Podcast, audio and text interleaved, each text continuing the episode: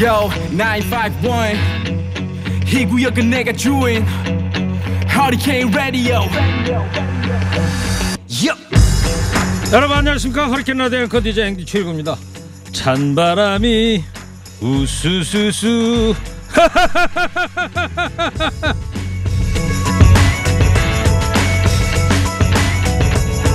오늘 새벽 설악산에 올가을 들어 첫눈이 내렸습니다. 서울도 종일 쌀쌀한데요 가을 바람에 우수수수 나뭇잎 떨어지는 소리가 들리는 것 같죠 그런데 나무는 잎을 다 떨고 내고도 어떻게 그 모진 겨울을 날 수 있는 걸까요?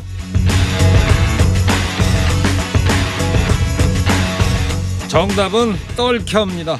떨켜란 꽃이나 잎이 떨어질 때 나무를 보호해주는 조직인데요. 이 떨켜 덕분에 잎을 다 떨구고도 나무는 아프지 않고 다치지 않고 살아갈 수 있다고요. 그렇게 나무도 겨울 준비를 야무지게 하고 있는데요. 찬바람 휙 마음속에 불어올 때 우리도 떨켜 하나씩 마련해 놔야겠습니다.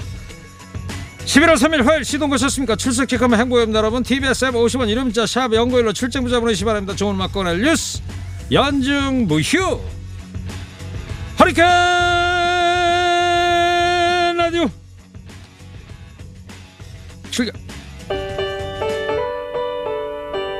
선거건들 김경래 PD의 첫 곡입니다 차중락 낙엽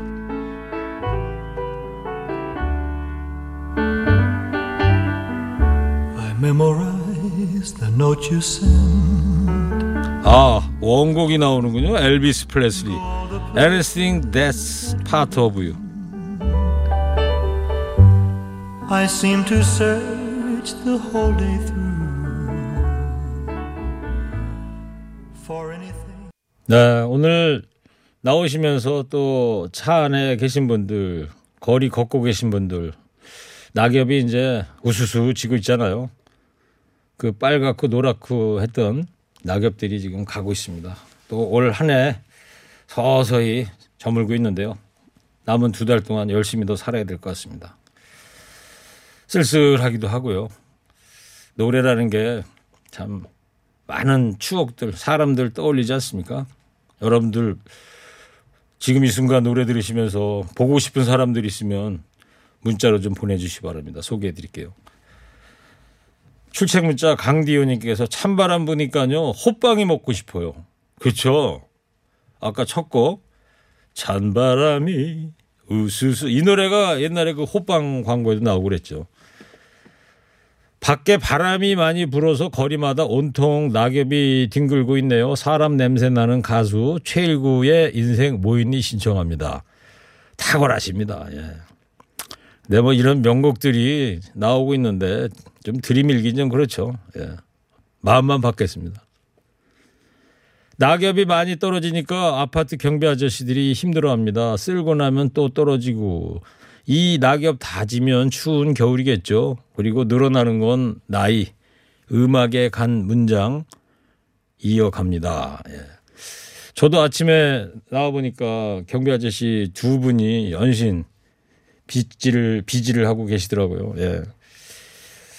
덕수궁 돌담길 지금 은행님 많이 져 있나요? 어떻게 돼 있나 모르겠습니다. 시내 나가본 지가 하도 오래돼 가지고요. 6090님께서는 출석합니다. 저희 아버지 75세 생신입니다. 40년 동안 구두를 수선하셔서 저희 키워주셔서 어, 아버지께 너무 감사드린다고 꼭 축하해 주시면 감사하겠습니다. 네. 6090님 아버님 75세 생신 허리케인 라디오 최일구 앵디가 진심으로 축하드리겠습니다. 건강하시고요. 자 서울 시내 상황 좀 알아보고 오겠습니다. 이주혜 리포터 전해주세요. 김범용 왜 날? 이 노래 들을 때마다 느끼는 건데요. 왜 날 뭐 어쩌다는 건가요? 한번 들어보도록 하겠습니다.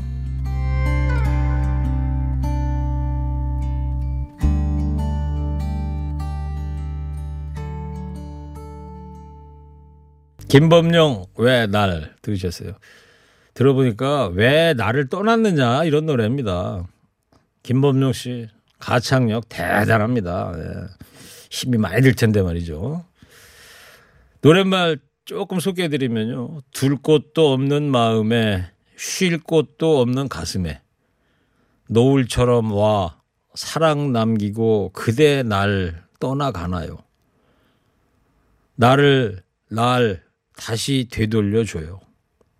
그댈 모르던 때로. 김범용 씨 저 갑장인데 범용 씨 참 어지간히 징징거리시네요. 예. 허리케인 데스 가겠습니다.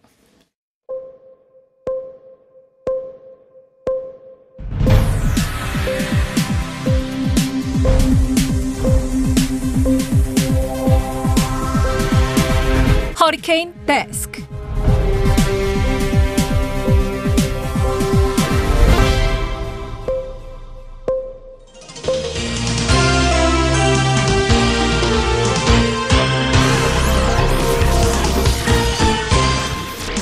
먹고 살기 힘들어도 지나치면 안 되는 세상 소식 전해드립니다. 허리케인 데스크. 첫 번째 소식입니다. 더불어민주당이 내년 4월 서울 부산시장 보궐선거에 후보를 낼 수 있도록 당원을 개정하기로 확정했습니다. 이틀간 실시된 전당원 투표에서 당원 개정 찬성이 86% 넘게 나왔는데요. 공당으로서 자격이 없다면서 야권은 일제히 반발했습니다. 여당은 유권자의 선택권을 보장하는 것이 책임 정치라면서 야권의 공세에 반박했는데요. 이낙연 더불어민주당 대표는 후보자를 내서 유권자 심판을 받는 것이 옳다는 판단을 내렸다고 밝혔습니다. 그러나 당내에서도 비판의 목소리는 나왔습니다. 여권 정치 언론인 유인태 전 국회 사무총장은 당 혁신위원회에서 통과시켜놓고 지금 와서 손바닥 뒤집듯 뒤집는 것은 너무 명분이 없는 처사라고 비판했습니다. 저렇게 쉽게 약속 어기면서 무슨 정치를 한다고 그러냐. 국민에게 최종 선택을 맡기는 건데 뭐가 문제라는 거냐? 여론도 분분합니다. 이런 댓글이 눈에 띄었습니다. 자, 그럼 국민의힘은 구속 대통령 두 명 배출했으니까 대통령 후보 20년간 안 내는 겁니까? 허리케인 라디오 청취자 여러분들 어떻게 생각하십니까? 고견을 기다리겠습니다.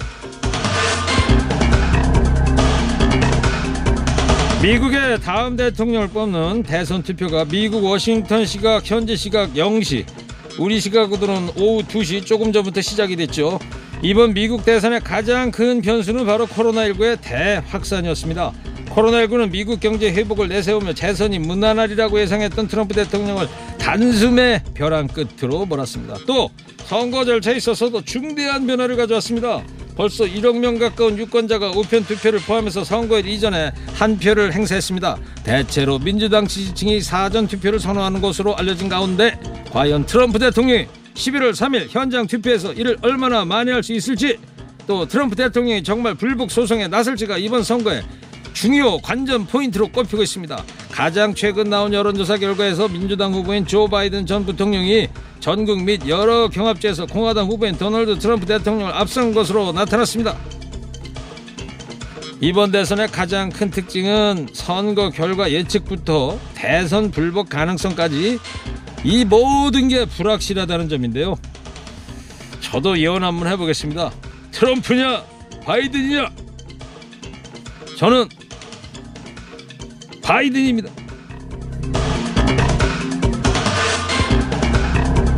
다음 소식입니다. 검찰이 지난 2007년 12월 대선 경선 후보였던 이명박 씨의 BBK 다스 실소유주 의혹에 대해 무혐의 결론을 내린 이후 13년 만에 유죄가 확정됐습니다. 그러나 지체된 정의는 그의 탓만 아닙니다. 고비 때마다 면죄부를 줬던 검찰과 특검의 역할이 컸는데요. 검찰은 2007년 8월 중간 수사를 발표하면서 이상은 씨 명의의 도곡동 땅은 제3자의 것으로 보인다면서 실제 주인이 이명박 씨라는 점을 강하게 암시했습니다. 그러나 17대 대선 2주일 전인 12월 5일 최종 수사 결과는 전혀 달랐습니다. 이명박 후보의 것이라고 볼만한 뚜렷한 증거가 없다. 이렇게 밝힌 겁니다. 대선 이틀 전 이명박 특검법이 통과됐으나 대통령 취임 직전 특검팀은 역시 도곡동 땅은 이상은 것이 맞다. 이런 결론 내렸습니다. 당시 특검팀은 다스에서 100억대 비자금이 조성된 사실을 밝혀냈으나 이를 발표하지도 검찰에 이첩하지도 않았습니다. 13년 만에 이명박 씨가 결국 처벌받게 됐으나 당시 검찰이나 특검 관계자 가운데 책임을 진 사람은 아무도 없습니다. 이명박 씨가 재수가 되면서 이런 말했죠. 진실은 결코 가둘 수 없어. 네, 그 말 그대 됐네요. 아무리 감추려 도 진실은 주머니 속 송곳처럼 드러나기 마련이죠. 그나저나 저기 검찰 말이요. 어? 이래도 개혁 안 할 겁니까? 더불어민주당과 정부 청와대가 재산세 인하 대상 기준을 공시지가 6억 이하 1주택자로 결정했습니다. 그동안 당정청은 입장차를 좁히지 못했는데요. 9억을 주장하던 민주당이 한 발 양보하면서 당정청 간 합의가 극적으로 이루어졌습니다. 대신 주식 양도소득세 부과를 위한 대주주 요건을 현행 10억 이상에서 3억으로 내리는 정부안을 유예하자는 당 의견을 관철했습니다. 이낙연 대표는 두 현안 모두 부동산 시장과 주식 시장에 큰 영향을 미치는 만큼 불확실성을 오래 끌고 가서는 안 된다고 생각한다면서 세부 사항을 정리하는 대로 곧 정부가 발표할 것이라고 강조했습니다. 결국 이렇게 정리가 됐네요. 뭐 세금 깎아준다는데 싫어할 사람은 어디 있겠습니까? 그러나 눈앞의 정치적 이익 때문에 조세 원칙과 정책 일관성을 훼손하는 건 소탐 대실이라는 점 늘 명심해 주기 바랍니다. 마지막 소식입니다. 온라인 스트리밍 앱 학구나 라이브에서 11살 초등학생이 열흘 동안 1억 3천만 원을 결제한 사건이 벌어진 가운데 해당 초등생의 아버지가 이런 일이 가능하다는 것에 대해서 일단은 믿어지지가 않았다고 토로했습니다. 오늘 아침 라디오 인터뷰에서 일이 벌어진 것을 알게 된 뒤 당장 하쿠나 라이브 회사에도 접촉을 하고 구글 본사도 접촉을 하고 결제 시스템인 카카오페이에도 하소연을 했지만 다들 방법이 없다라고만 했다. 하쿠나는 아예 전화번호가 없다. 이메일로 수십 차례 사정을 이야기했지만 직접 상담하면 못했다. 이렇게 답답함을 호소하게 됐습니다. 다행히 대부분 방송 호스트들은 사정을 듣고 환불해 주기로 했는데요. 그러나 4천만 원 정도를 후원받은 한 명만 미리 써버렸다면서 환불 불가 입장을 고수한 것으로 전해졌습니다. 이 초등학생이 결제에 사용한 건 어머니 휴대폰에 연동되어 있던 카카오페이 계좌였는데요. 이 돈 1억 3천만 원은 전세 보증금이었다고 합니다. 미성년자인 걸 알고도 그 큰 후원금을 받았다는 게 놀랐고요. 후원금에 한도가 없다는 것도 놀랐고 휴대폰으로 1억 넘게 결제되는 것도 놀랐고 매번 이런 일이 발생하는데도 여전히 가이드라인이 없다는 것도 놀랍습니다. 아직 돈 안 돌려줬다는 그 BJ 말이요. 남의 눈에 눈물 빼면 내 눈에선 피눈물 난다고 하죠. 이거 안 돌려주면 에? 나중에 벌 받는 날 와요. 오늘 허리케인 데스크 여기까지 하겠습니다. 깨어있는 시민이 됩시다. 잠시 후에 무거운 녀석들과 주요 뉴스 더 자세히 살펴보겠습니다.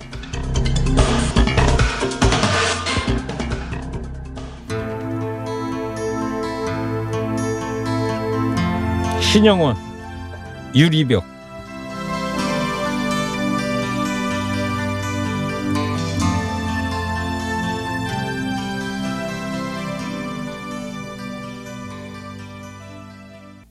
신영원 유리벽 좋습니다. 조금 전에 허리케인 데스크 하면서 민주당이 당원 개정을 고치면서 서울 부산 시장 보궐선거에 후보를 내기로 했는데 여러분들 어떻게 생각하십니까? 의견 많이 보내주고 계십니다. 최종 선택권을 국민에게 역시 현명합니다. 네, 찬성의 의견이시고요. 이번엔 반대 의견입니다. 집권당이 약속을 지켜야죠. 호떡 뒤집듯이 약속을 깨는 것은 국민을 우롱하는 것이 아닐까요? 너희들 하지 말고 우선 솔선하세요. 그럼 야당도 따라오겠죠. 힘 좋을 때 법안도 마련하고요.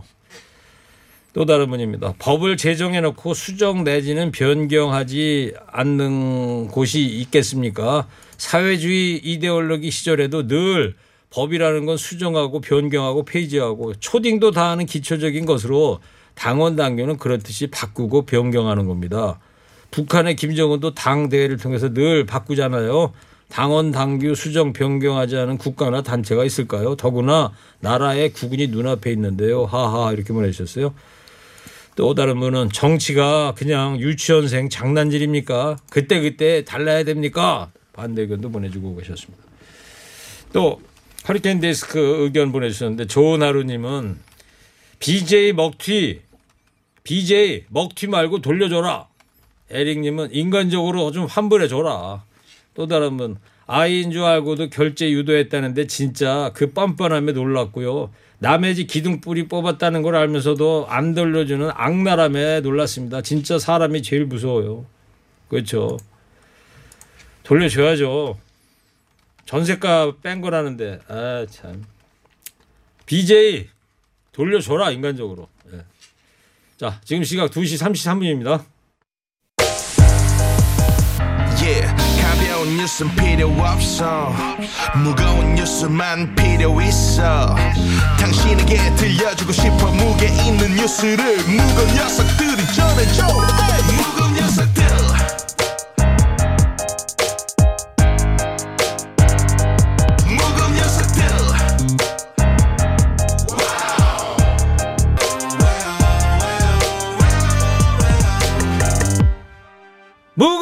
녀석들 무게 있는 뉴스 전해줄 무거운 녀석 두 분 나왔어요. 뚱커벨 인사이트 K 배종찬 소장입니다. 안녕하십니까. 얘가 왜 이러냐? 뚱블리 시사 전문 정상근 기자 나왔어요. 네, 안녕하십니까. 네, 코너 끝에 방송만 잘 듣고 계시면 금세 맞힐 수 있는 무게 있는 퀴즈 드립니다. 따뜻한 커피 쿠폰도 준비되어 있습니다. 두 분이 전해줄 무거운 뉴스 잘 들어보시기 바랍니다. 자, 미국 대선이 시작이 됐습니다. 지금 화면으로 CNN 현장 중계 방송하는 장면이 나오는데 네. 네. ET 그래 가지고 AM 예, 12시 30 몇 분이에요? 5분 이렇게 적혀 있죠 지금. 네, 네네. 그러니까 ET라는 게 뭐죠?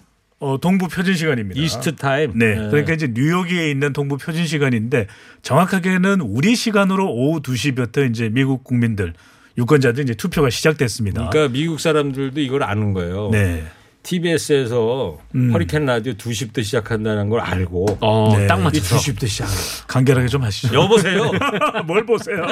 근데 지금 어, 첫 개표지입니다. 네. 뉴햄프셔주의 어, 딕스빌 노치에서 다섯 명의 주민들이 살고 있기 때문에 유권자 다섯 명인데 전원 투표했기 때문에 개표를 했습니다. 오. 5대 0으로 어, 바이든이 첫 개표지에서 어, 바이든 후보가 승리를 했습니다. 아, 지금 CNN 보면서 그냥 동시 통역하는 거죠. 네네.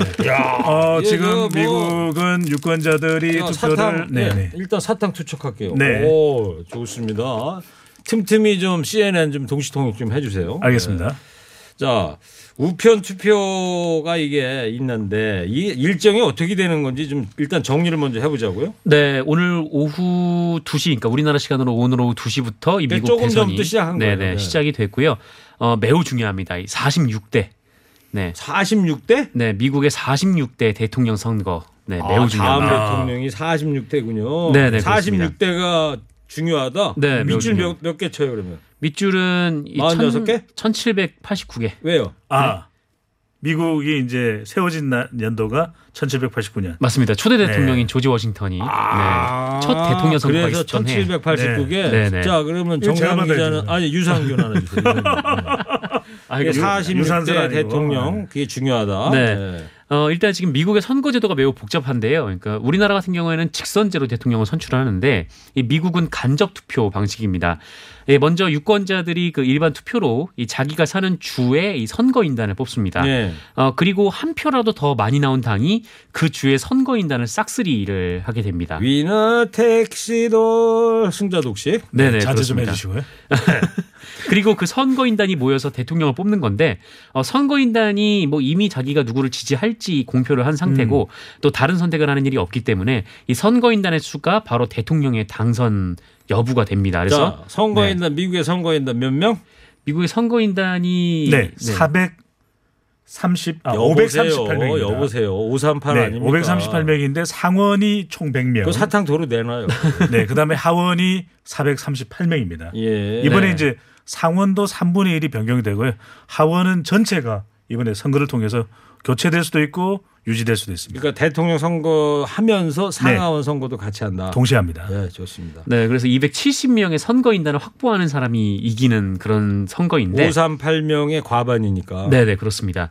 어 그러다 보니까 이 웬만하면은 투표 당일에 이 대권을 차지한 사람이 사실 이제 확정이 됐습니다. 뭐 이후에 선거인단에 투표를 해야 되지만 이 선거인단의 수가 결정 난 거기 때문에 어 그래서 그래서 이제 투표 당일에 이 결과를 알 수 있었는데 어 그런데 이번에는 좀 다릅니다. 예. 아, 왜냐면은 이 사전 투표, 특히 이제 우편 투표를 한 사람이 굉장히 많기 때문인데요. 1억 명 가까이 된다며요? 어, 사전 투표가 그렇습니다. 그러니까 지난 대선 때, 그러니까 2016년 대선 때 어, 전체 투표 인원이 1억 3천만 명 정도였는데 예. 어, 올해 사전 투표를 한 사람이 9천만 명이 넘습니다. 아. 네. 오, 이미 9천만. 70% 이상이 투표를 한 상황이고 이 텍사스주 같은 경우에는 어, 지난 대선에 투표한 인원보다 어, 사전 투표를 이번에 사전 투표를 한 사람이 더 많습니다. 아, 그렇습니까? 네, 그만큼 네. 미국에서 이 대선이 굉장히 뜨겁고 어 그리고 또 이 사전 투표자들 중에서 어 50에서 70%가 지금 우편 투표를 한 음, 것으로 음. 지금 전해지고 있습니다. 그래서 문제는 그 우편 투표가 이 선거를 시작하기 전에 이미 개표에 돌입한 것도 있지만 어 이 많은 주들이 이 선거 당일날 그러니까 선거가 끝나고 나서 개표를 하기 시작하고 어 게다가 일부 그러니까 몇몇 주 같은 경우에는 어 수- 투표일이 11월 3일이지 않습니까? 네. 그래서 음. 그 전에 혹은 그러니까 그날 당일에 예. 어, 우표 소위 우체국 소인이 찍혔다면은 음. 그것까지 이후에 받아서 투- 개표에 이제 더해지게 됩니다.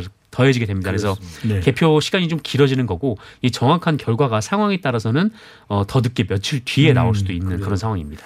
보통 미국의 역대 대통령 선거 예측하는 거 보면 CNN 같은 경우에 이 다음 날 우리 시간으로 이제 다음 날 이 길이죠. 네. 내일 네. 내일 한 점심 때 아니면 이 허리케인 라디오 시작할 때쯤 네네. 그때쯤에 네. 윤곽이 나오죠 예측 조사가. 그렇죠. 이제 출구 조사도 있는 것이고 네.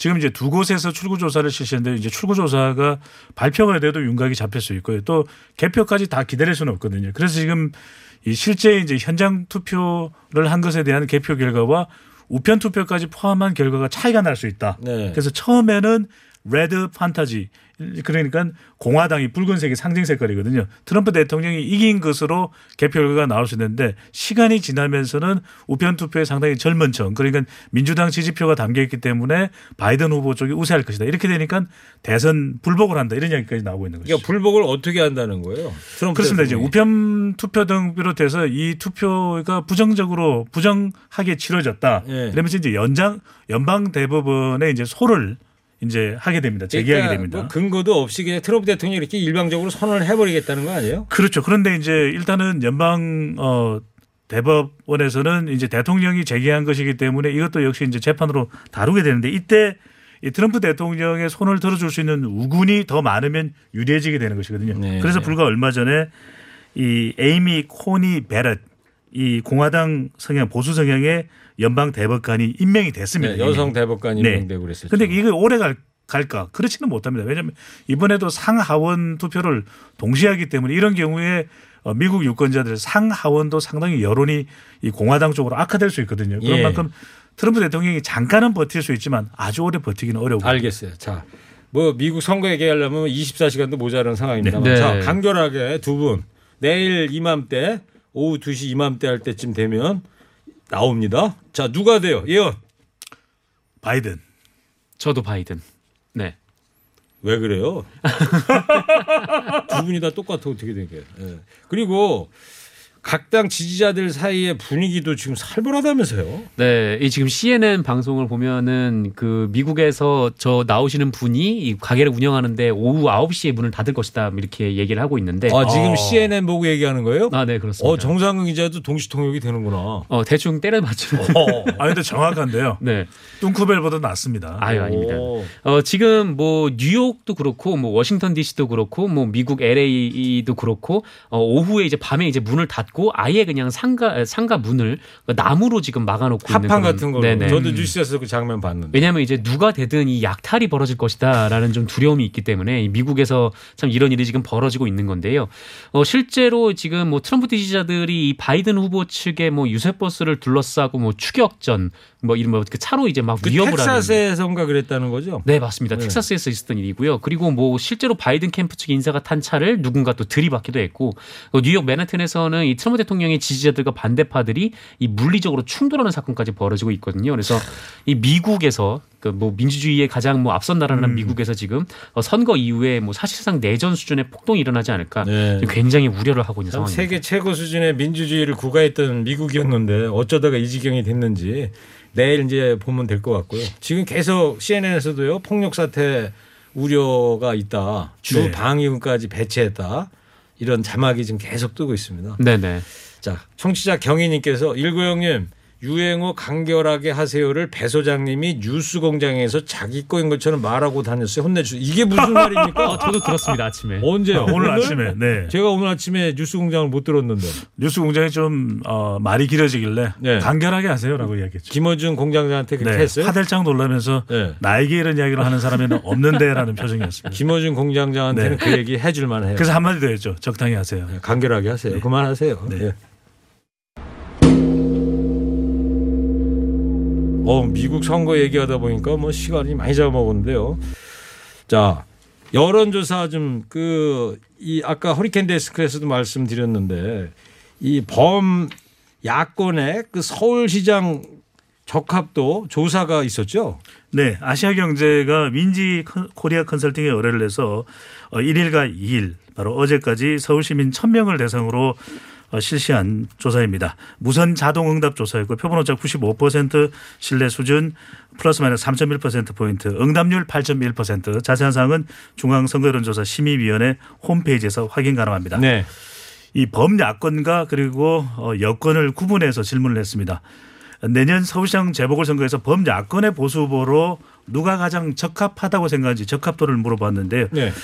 어, 오세훈 전 시장이 17.6%였습니다. 예. 안철수 국민의당 대표가 15.9% 거의 양강 체제. 예. 이 조사 결과만 놓고 보면요. 오세훈 1등, 안철수 2등이다. 네. 그리고 불과 얼마 전에 이 민주 어, 잠깐만요. 네. 속보 들어왔습니다. 홍남기 부총리가 사의를 표명했습니다. 아. 청와대 사직서를 제출했다고 지금 속보가 막 들었습니다. 들어오는 대로 자세한 소식 있으면 더 전해드리고요. 계속하세요. 네. 그리고 이 금태섭 얼마 전까지 이제 더불어민주당 소속이었는데 탈당 이후에 범야권 서울시장 후보로 포함이 됐는데 8.4%로 순위만 놓고 보면 뭐 세 번째 정도로 나타났습니다. 이 여권 내에서는 박영선 중소벤처기업부 장관이 가장 높았고요. 몇 퍼센트 나왔어요? 13.6%입니다. 네. 그리고 박주민 의원이 10.3%로 그 뒤를 이었고 추미애 법무부 장관이 7.7% 그리고 임종석 전 청와대 비서실장이 6.6%로 나타났습니다. 우상호 의원은 안 나와 있어요? 우상호 의원도 있습니다. 우상호 의원은 4.5%로 나타났습니다. 알겠습니다. 자. 그리고 어제 국민의힘 김종인 비대위원장이 전현직 중진하고 막걸리 회동을 가졌다면서요? 네, 이 당내 서울시장 후보군을 불러 모아서 막걸리 회동을 했습니다. 뭐 명분은 이 서울 지역의 원내외 중진들을 만나서 이 서울시장 보궐선거 전략을 논의하는 자리라고는 했는데 이 서울 지역 중진들이 곧 서울시장 후보들이다 보니까 이 김종인 위원장이 뭐 옥석 가리기에 나선 거 아니냐 좀 이런 언론 보- 이렇게 보는 또 언론도 있었고요. 이 만찬이 한 2시간 30여 분간 진행이 됐고 뭐 분위기는 좋았다라고 참석자들은 전하고 있습니다. 그래서 이 자리에서 김종인 위원장은 이번 서울시장 선거는 집값, 부동산 문제, 어, 세금 문제가 가장 큰 이슈가 될 것이다. 뭐 이런 얘기를 했다고 합니다. 근데 그 자리에서 오세훈 전 의원이 불만을 뭐 나타냈다 이런 얘기가 있더라고요. 네, 김종인 비대위원장이 뭐 최근에 서울시장 후보가 어떤 인물이냐라는 질문에 대해서 뭐 후보가 없다. 뭐 외부에서 좀 알아봐야 되겠다. 음. 이런 이제 뉘앙스의 발언을 해야 된다. 네, 한 것에 대해서 어제 이제 막걸리 해동 자리에 참석을 했던 오세훈 전 시장 방금 전에 소개해드린 여론조사를 보면 상당히 인지도가 높은 이유 때문에 경쟁력이 있는 결과로 나타났거든요. 네. 어, 오전 시장은 어, 김종인 비대위원장을 향해서 당내 후보들을 너무 폄하하시는 거 아닙니까? 어, 음. 너무 이런- 디스하는 거 아니냐? 네, 이런 이제 말로. 어, 불만을 드러냈는데 이, 이 발언을 통해서 좀 갑자기 분위기가 쌓여졌을 것 같은데 오세훈 전 시장이 이 발언을 하자 김종인 비대위원장은 아, 그러면 당내 후보들이 분발하면 된다 음. 이렇게 답변했습니다. 그럴 때 막걸리 한잔 하다가 분위기가 갑분싸가 됐다. 네, 그럴 때는 제가 만약에 그 자리에 있었다면 네. 그런 제안을 했을 것 같아. 음, 영탁의 막걸리 한 잔을 한번 해봅시다. 식상하네요. 여보세요. 자, 홍남기 부총리 사의 표명 이유가 아, 조금 전에도 말씀드렸었는데 허리케인 데스크에서 주식 대주주 기준 10억 관련해서 이게 감론을박 어, 정부와 당 정청 간의 감론을박이 나온 거에 대한 책임을 지고 어, 사표를 제출했다.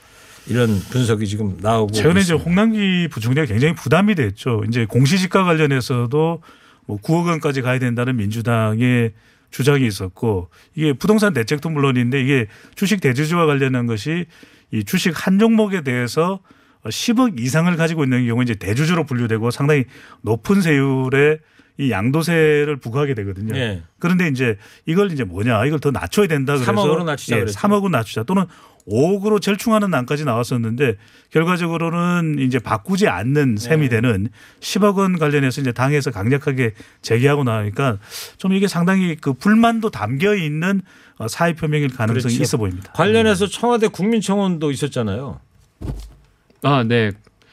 뭐 청와대 국민청원. 네, 청와대 국민청원 이제 홍남기 부총리 이제 해임과 관련해서 이 부동산 문제가 불거지자 내가 홍남기다. 홍남기 부총리가 부동산 정책에 대해서 상당히 부정적인 영향을 미쳤기 때문에 해임하면 좋겠다는 것도 수십만 명이 건의 공감을 얻었었죠. 예.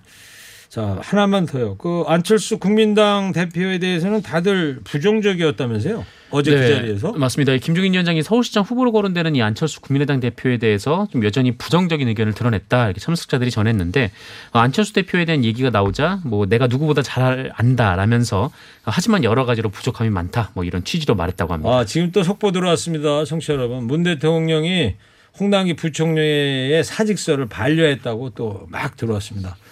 아, 2시 대한민국 2시 되면 말이에요. 뭔 일이 이렇게 많이 벌어지는 네, 몰라요. 말 그대로 어, 뉴스의 허리케인 시대입니다. 네. 아, 좋았어요. 네. 사탕 하나 더. 어, 이제 통으로- 유산- 통으로 다 주세요. 몇개 없어요, 지금. 네. 뭐 미국에서도 또 이 대선을 시작하질 않나. 예. 네. 자, 여기까지 오늘 하겠습니다. 자, 이제 방송만 잘 듣고 계셨으면 금세 맞힐 수 있는 무게 있는 퀴즈 드릴게요. 트럼프의 재선이냐, 바이든의 백악관 재입성이냐를 판가름할 미국 대선이 시작이 2시부터 시작이 됐습니다. 우리 시간으로. 이번 대선은 몇 대 대통령을 뽑는 선거일까요? 뚱커벨 힌트 주세요. 어, 동물의 정상 기자. 네. 이번 이제 대통령 선출되는 대통령이 이 45대나 47대 대통령은 아닌 거죠.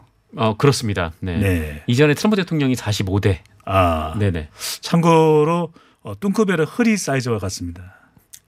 간결하게 하세요. 네. 자, 50원 유료 문자 샵 연구 1 TBS 앱으로 정답 보내주시기 바랍니다. 상품 준비되어 있습니다. 마음까지 편안한 소파 G2 가구에서 커피 기프트콘 네. 어, 잠깐만요. 네. 한독 화장품에서 스펠라 스펠- 여성용 화장품 세트 derma cosmetic 클라랩에서 multi cica 크림과 cleansing foam을 파크론에서 우리 가족 건강시켜주는 washable 온수 매트를 네, 전국 자동차 정비업체 판매 원바이오 케미칼에서 큐마크 품질 인증 온실가스 매연 감소제 자연과 자, 과학이 만난 화장품 뷰인스에서 미세먼지까지 제거되는 이중 세안제 올인원 클렌저 프리미엄 반찬 카페 찬상에서 신선한 재료로 만든 정성 가득한 반찬 세트를 드립니다. 네, 수고하셨습니다.